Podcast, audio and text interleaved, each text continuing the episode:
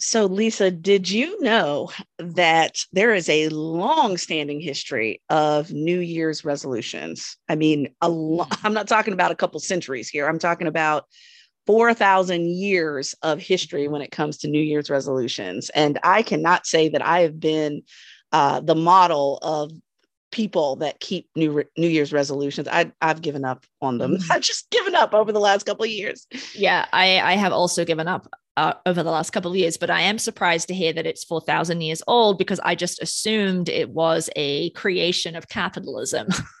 so um, apparently right. not, or at least not the modern kind of industrial capitalism. So I am curious to hear more about that. Absolutely. I'm Dr. Shauna Payne Gold, and I go by she, her, her pronouns. And I'm Dr. Lisa Ingarfield, and I go by she, her, hers.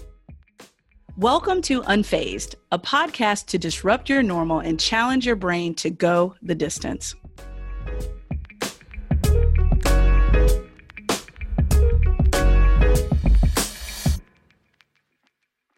Okay, so I do love history, and I think there's a lot to learn. So I really want to hear some Uh-huh. context. So what wh- what do you know? What is your new knowledge on uh, New Year's resolutions? Right, right. I've got a ton of new knowledge on this because I was looking around just thinking about New Year's resolutions, what's the science behind it? And more so, frankly, I wasn't even looking for New Year's resolutions. I was looking for what's what's another solution? What's another alternative than of New Year's resolution? Because I suck so bad when it comes to them. Um, but when I started to look up the information, it was a lot of information on the history the history of New Year's resolutions and how they started, what, 4,000 years ago in ancient Babylon. And it was a 12 day celebration, you know. And so I'm Wow. with you. I thought it was going to be like, you know, something having to do with capitalism, et cetera. But actually, it was about planting crops. And so during that time, ancient Babylonians wanted their crops to flourish. And so they made all these promises promises to the gods that they worshiped that they would pay their debts and return anything that they'd borrowed, borrowed items and so forth. And their belief was if they truly kept their word to these promises, then the gods would look favorably upon them over the next year, their crops would grow. But the converse could also happen. If Babylonians broke their promises, then they would fall kind of in the, the bad graces of their gods. And so I thought that was really interesting. And so this Yeah. is all pre Julius Caesar. I mean, pre January 1st, actually, which I thought was pretty cool. So we previously had a conversation of how uh, American uh, the calendar is in particular, but this is a, kind of a tradition or at least a belief system that happened even before the calendar that we know of today. So that's what really kind of shook me. I'm like, oh my goodness, no wonder this is so ingrained because we've been doing it for 4,000 years now. Yeah, and it's kind of it's shifted some, right? Because there's still the personal commitment, but um it's not necessarily tied to if I do this good thing, then prosperity um will you know come my way because the gods will Mhm. see me favorably like you don't hear people Mhm. um, saying I really need to lose weight because that's going to make you know Zeus or whomever Mhm. happy, Right. Right, Right. Like it, that that kind of external connection is seems to completely have evaporated. Absolutely. And so you're exactly right. It's folks are making a promise to themselves. And what's interesting is that we're not keeping our promises to ourselves either. So um, when we looked at the numbers, y'all know Lisa and I love to look at the data. And what I found, even when it came to New Year's resolutions today, the modern version of this is that about 40% of people in the United States set New Year's resolutions. Um, in case we have some listeners in the UK, about 22% of folks in the UK set resolutions. However, 80% of those who set resolutions usually break them by the first week of February. And those that persist, it's only about 8% that are successful Wow. at all. 8%.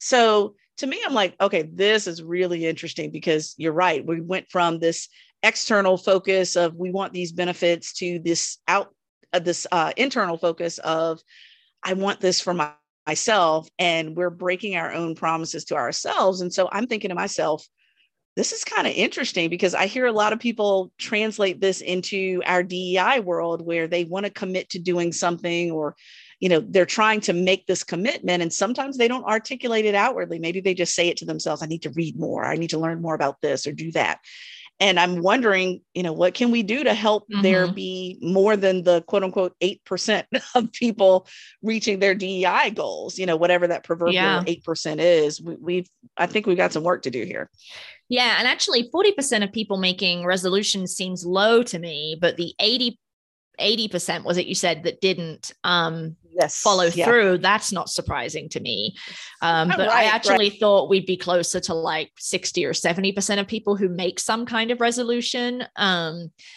you know, and it's interesting, right? Because the DEI perspective, if we're thinking about New Year's resolutions in that context, that is actually that can be an internal thing, right? Because it could fall into white savior, it could fall into being self-satisfied, but there's there is also an external connection there, right? Whether that's reputational mm-hmm. or whether that is honestly because you want, you know, the world to be a better place, not meaning to be kind of trite there, but that sort of perspective. So it's an interesting way how perhaps um, we could have an opportunity to reframe resolutions towards community versus ourselves mm-hmm. when we're thinking about mm-hmm. DEI.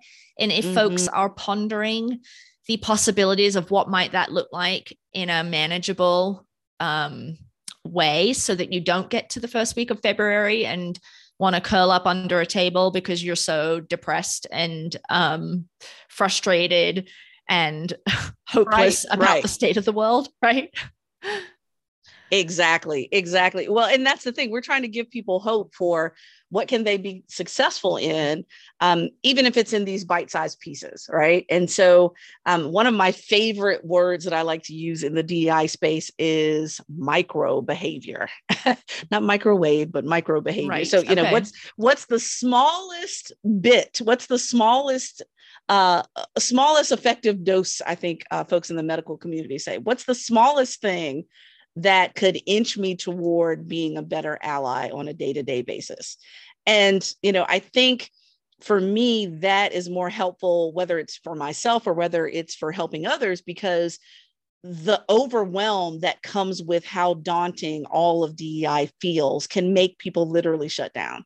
Like, would you really? I, I think part of that is would you really tell someone, oh, just I know you're getting up off the couch for the first time in years. I want you to go and do a 140.6 in two weeks. Like I feel like that's what we do to people in DEI right. spaces. It's like right. get up off the couch. You haven't walked to the mailbox in weeks. Just get up and go run a marathon. It's like, no, that's not how this works.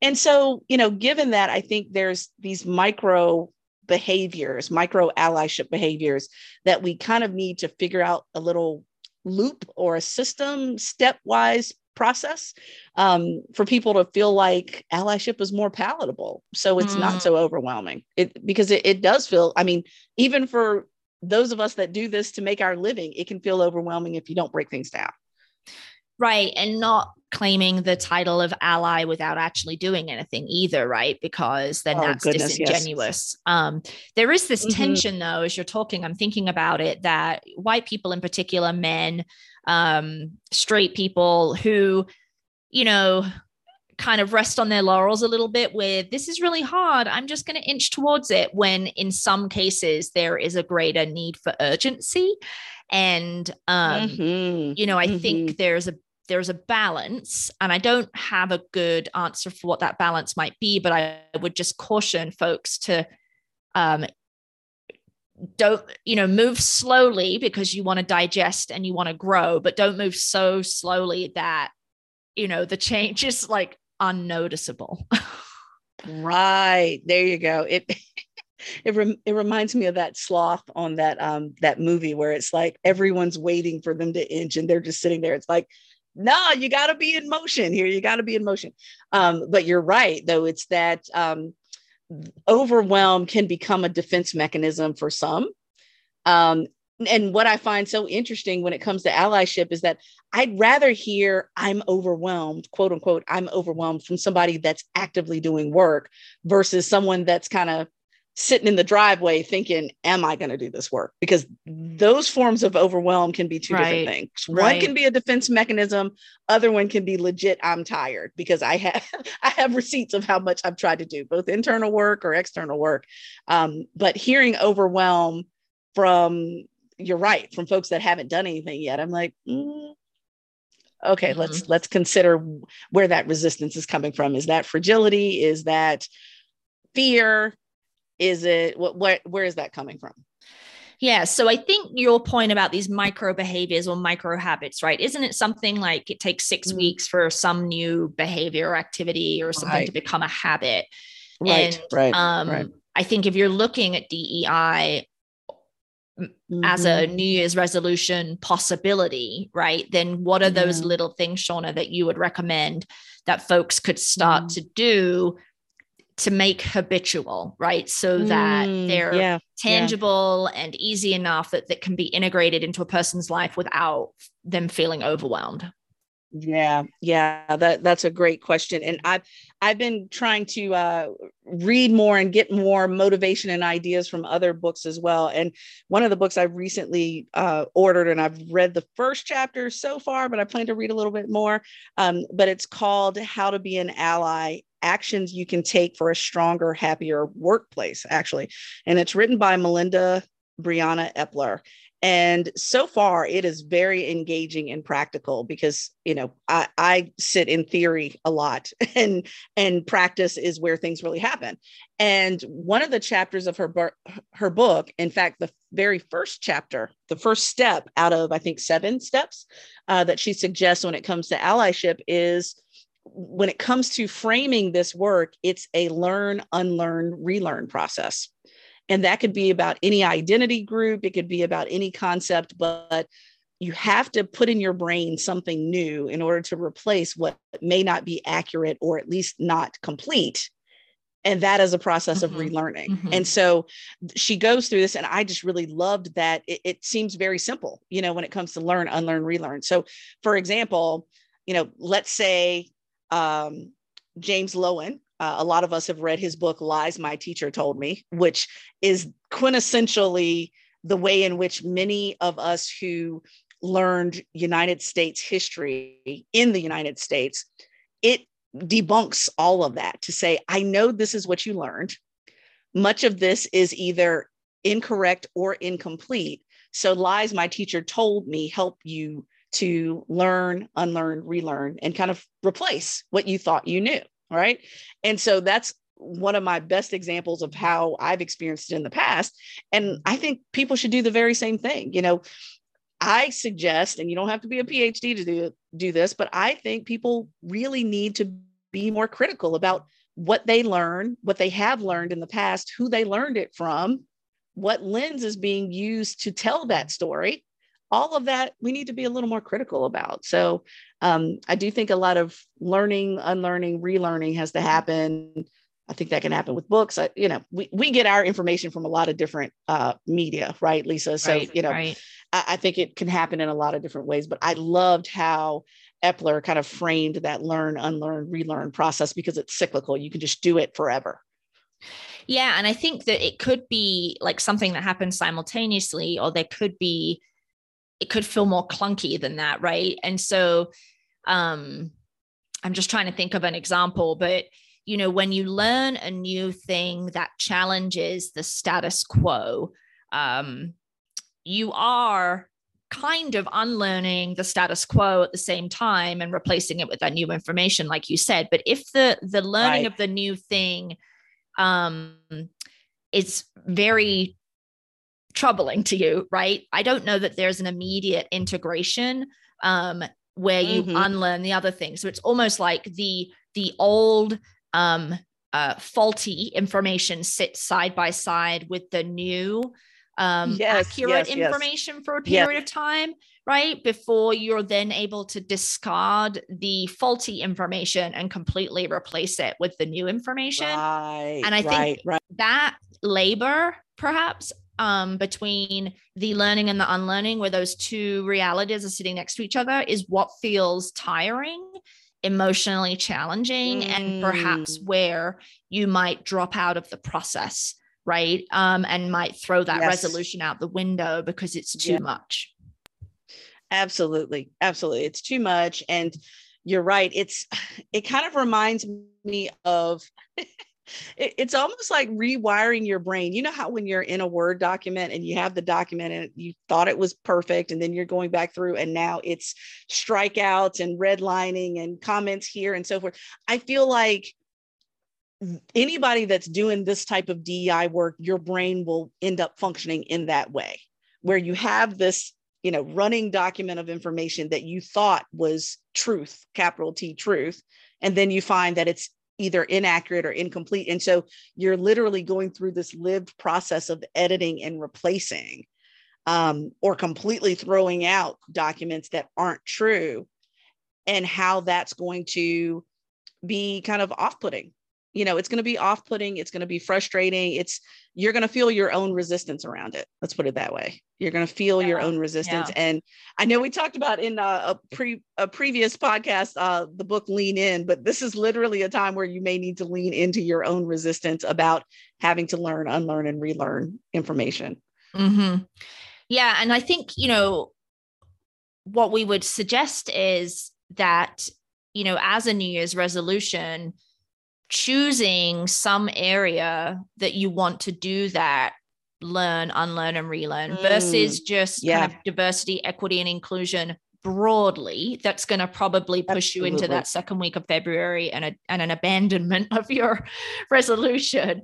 But maybe you you choose um one topic that is of interest to you right? Like um and you just explore that because i am such a believer that there's connections right? So even if you're listening yeah like i was listening to a podcast this morning about how one defines latin music like and the difference of opinion Hmm. between kind of um uh musicologists is that that the word? And folks who kind of study it around yes. which music type would fall under Latin and how Latin is both a um, flattener of difference among um, different genres of Latin Mhm. music, but has also been a really important marker and identifier to bring um, kind of Latin music into the mainstream.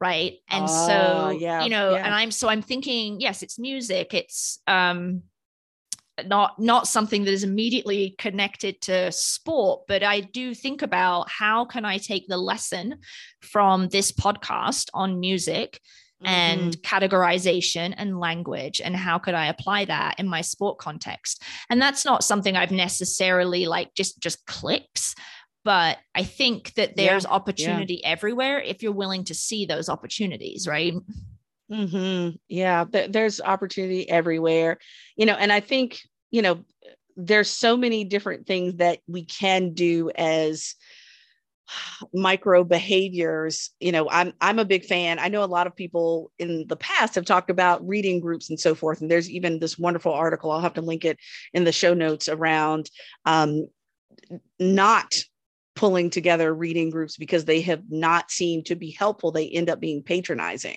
where you have the privilege of sitting around reading about someone's lived experience while that lived experience is death or harm. And so what can we do as far as some of those micro allyship behaviors? I think yes we need to do more than the superficial but don't bite off more than we can chew with it. So what are some of those small things that you would lean into on a day-to-day basis that you wouldn't before? So maybe you've been listening to your favorite podcast every day on that commute to work. Maybe now let's switch it up where we're listening to a podcast about something or someone's identity group that we know nothing about. That's a micro behavior because you're doing the same thing in a different yeah way yeah. right?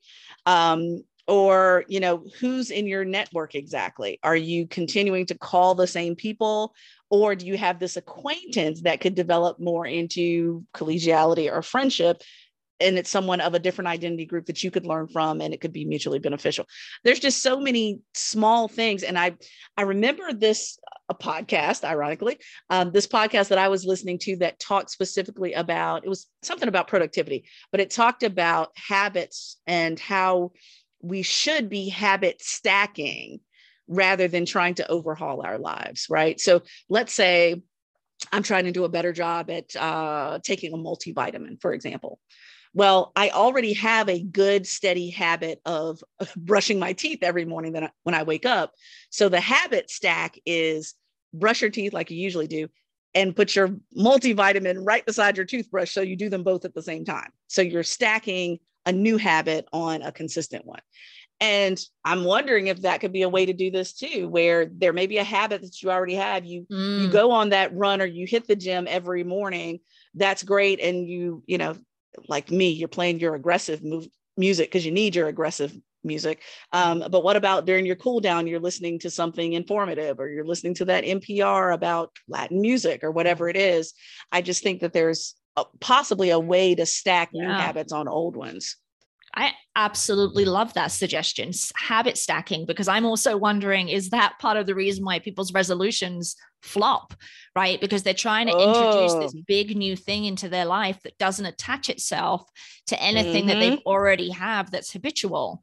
And so, you know, if you don't exercise and then you're putting exercise, I want to exercise, it's not a very precise goal anyway, right? But right, right, um, right that you're not attaching it to something, right? So exactly. That, exactly. I think that's pretty amazing beyond what we're talking about. But with the if you want to do more in DEI, you want to learn, unlearn, and relearn, then one way to kind of keep motivated around that in 2022 is to habit stack. That's such a great mm-hmm. idea.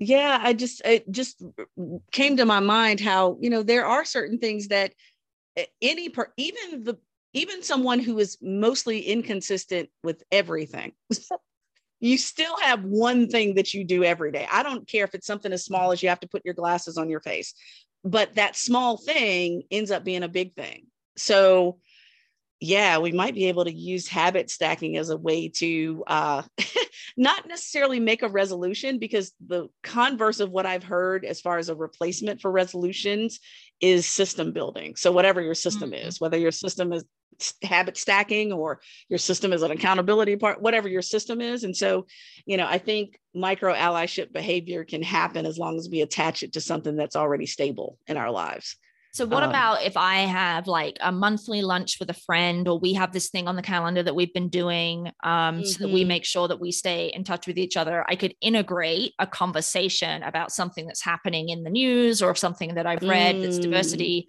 and inclusion yes. related and just yes. add it mm-hmm. into that coffee or lunch conversation. Right, exactly. Something that you're already doing and you're just adding that into the mix. So, you know, I mm-hmm. think that's fantastic. And we've seen it happen, you know, in workplaces, for example, where um, I've seen departments where they send out this, you know, monthly newsletter, and they've been sending out the monthly newsletter for years, but now they're adding a link to a really cool five minute uh, Atlantic read on something in regards to diversity they're doing what they've been doing forever, but they're making these small micro changes that stick right, um, right. without overcommitting them. And now those little links that they were placing in the newsletter have now become those quote unquote water cooler conversations where people are talking, oh, Lisa, that article you attached was really cool the other day. I thought about it while I was talking to my spouse or whatever. Um, it's, I, I think there's something to linking some type of system to maintaining this cycle of learn, unlearn, relearn.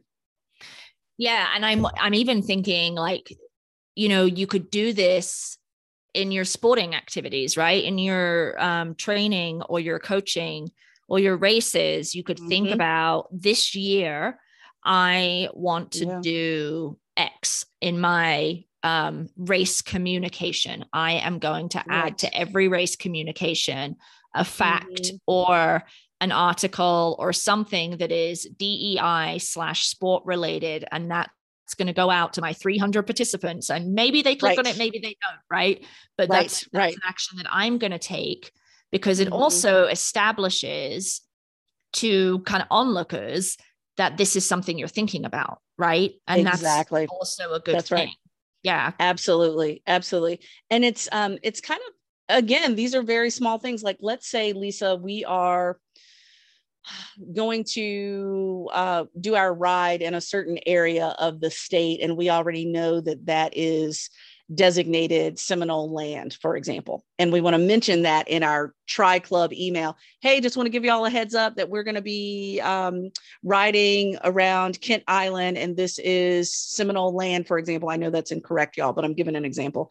Um, that's something, again, you're already doing every weekend you announce where your ride is going to be but now you're giving detail mm-hmm, on where your mm-hmm. ride is going to be right yeah. because you're providing that this is native indigenous land yeah. so you know they're, they're just small things that i really um, I, I really want to help people and help myself to not feel overwhelmed while continuing the work um, it truly is putting you know one step at a time one foot in front of the other when it comes to this rather than um, mm-hmm we're not suggesting lisa like us to inhale a 400 page book on the topic. Don't do that. Don't don't do that. Just don't. It's you can get discouraged real quick.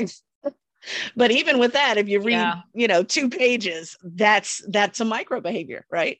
Yeah. Um so I, I think there's something to these uh, micro behaviors getting us through the new year because Mm-hmm. We're in 2022 now. We want to do better than we've done in past years. Yeah. If you're still hanging on and listening to this podcast, you know, 60 plus episodes in, we know that you're uh, probably in for the long haul. So I think this is how we keep people uh, in yeah. the work with with less fatigue and more uh, excitement about the work that we do. Yeah. And I think, you know, if you are a, an avid listener, then, you know, you could, you could habit stack. if you are listening Yay. to us, you know, you could just add another podcast on a similar topic or something different.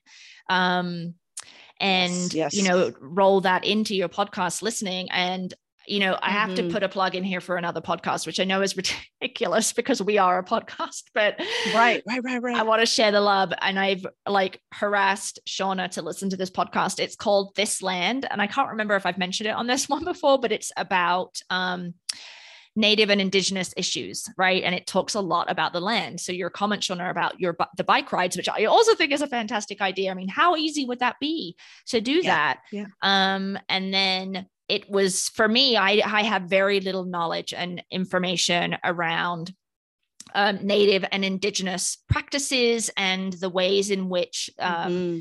uh, you know colonial settlers from the UK and the rest of Europe um, you know treated and behaved towards native and indigenous folks. I mean i have the big kind of like 30,000 foot understanding of it but this podcast takes like a particular case in its two seasons each one and it dissects it and it's fascinating and it made me so angry. But i learned a ton of things right? And i just folded that podcast into my dog walking or my running um, because that's what I usually listen to. And so I think I'm going to continue that oh, commitment cool next year to read from more Indigenous authors and listen to some additional podcasts and just kind of like fold those new um, resolutions into stuff that I'm already doing. So then it doesn't, mm-hmm. I don't kind of taper off and forget right. that I made that promise. Right. Absolutely. I love that. I love that.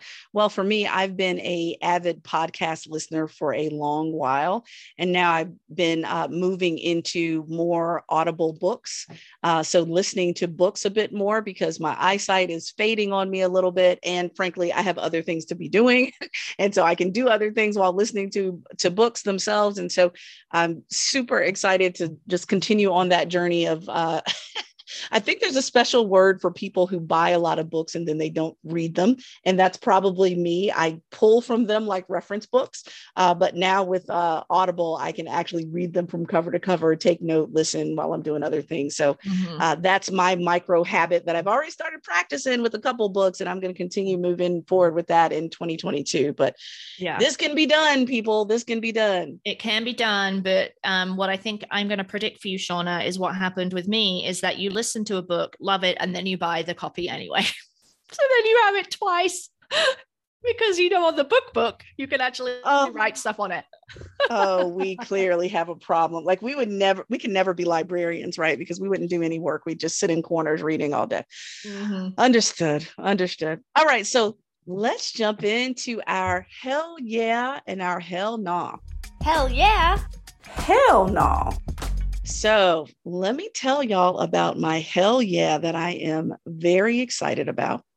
So I saw a commercial, and I think partially because of the algorithms. Uh, so so I uh, took my sons uh, to Broadway the week before Christmas to take them to see Wicked.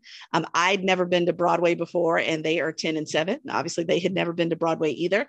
And so my son had seen uh seen defying gravity the the video of that on youtube and said oh my god that's so cool. And i said you realize that's a whole play a broadway play. And so took them to see the play the week leading up to christmas and what i noticed the algorithm started to change on my iphone in regards to what ads i was getting and one of the ads that I got was around the casting of Wicked for another feature that was going to be somewhere else. And that feature actually featured a one of the witches that was in a wheelchair, which I thought was so cool.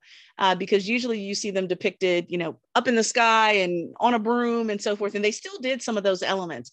But when they showed the actual poster of the play, the Wicked Witch was actually in the wheelchair, which I thought was so profound.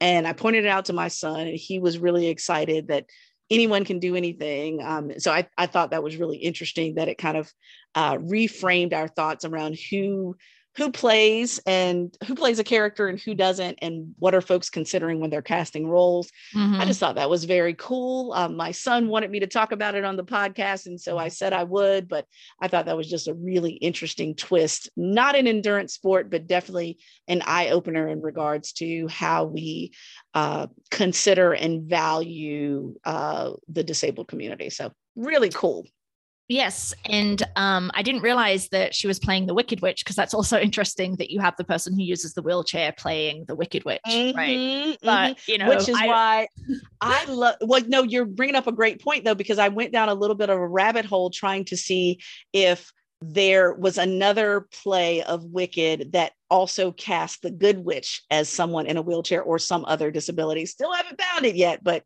yeah, I I, thought similarly, Lisa. mm, yeah, so it's, it's mm-hmm. definitely a hell yeah with a with a little asterisk. right, right, exactly, exactly. Yeah. Um. So okay, so hell no, I'm gonna like interrupt because I actually just saw a post from you, Shauna, and then went to the New York Times, and so. Mm-hmm. This, podcast is going to air a few weeks from when we're recording it, but it's a, it's kind of an odd hell no, but it's more of yeah. a um uh what's the word I'm looking for? Like a moment of respect, I guess. Uh, Bell Hooks, yes. Um, yes. phenomenal feminist scholar and author, died today at 69 years old. And for me, um, bell hooks was such an important piece of my learning and unlearning and relearning, um, particularly her book From Margin to Center, which was one of the very first books I read from her. And so I have. Uh, used her work over and over again in my life. Um, she had some really important things to say around violence against women, too, in addition to racism and oppression broadly. So, that is a hell no in the sense that it's very mm-hmm. sad. I'm mm-hmm. pretty, I'm pretty shocked actually by that. And I probably mm-hmm. shouldn't have mm-hmm. been looking while uh Shauna was right. giving her hell yeah. Um, right, right, right. Yeah. yeah. No, that that's a huge one. That's a huge one. And you know, I I was kind of uh it took my breath away when I heard uh that Gloria Jean Watkins, uh, Bell Hooks, uh, is no longer with us. And I, I think what's really uh, important is, you know, also thinking about the people that she was influenced by. I know she was influenced by, especially those of us in the education world, Paulo Freire. She was definitely influenced by him, James Baldwin, Sojourner Truth, you know, a few people that she pulled from. And so I'm just really appreciative um, of her work and you know i know that we read a lot of quotes by her et cetera but i think we need to commit ourselves that this might be some of the learn unlearn relearn um, is to commit ourselves to some of her writing as well. Um, one of my favorite quotes by bell hooks talks about resistance. We, we talk about that a lot on this podcast people that resist this work.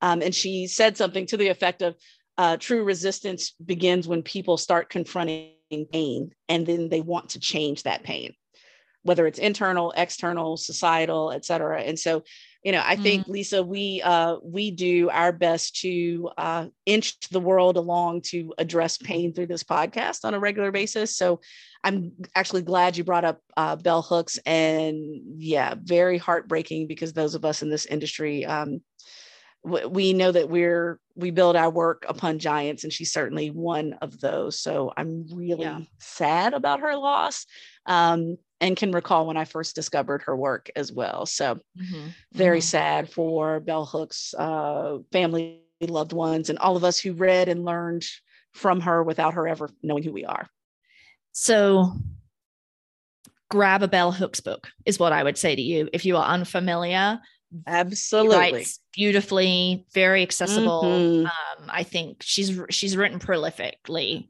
Um, so there's going to be something out there for you. So in honor of her and all the work she's done and the change that she's pushed, I would encourage our listeners to um, download from Audible or go buy at a local um, small business, woman of color owned bookstore um, mm-hmm. a copy of a Bell Hooks book. Or like Lisa and I do both. yeah. The Unfazed podcast and all things feisty triathlon are grateful to be supported by Inside Tracker. Inside Tracker cuts through the noise of diet and wellness trends by analyzing your blood, DNA, and lifestyle to provide you a personalized, science backed, trackable action plan on how to live, age, and perform better.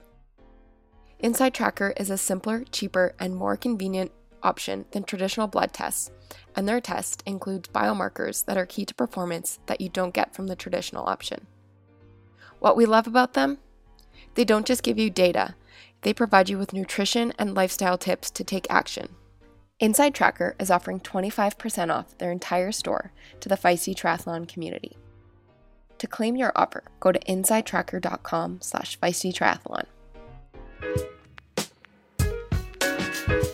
Unfazed, a podcast produced by Live Feisty Media and supported by the Outspoken Women in Triathlon Summit edited and produced by the fabulous Lindsay Glassford. Email us at info at unfazedpodcast.com and find us on social at Try to Defy, at Dr. Gold Speaks, or at Outspoken Women in Try. I'm Lisa. I'm Shauna. Thanks for listening. Stay unfazed, folks. See you next time.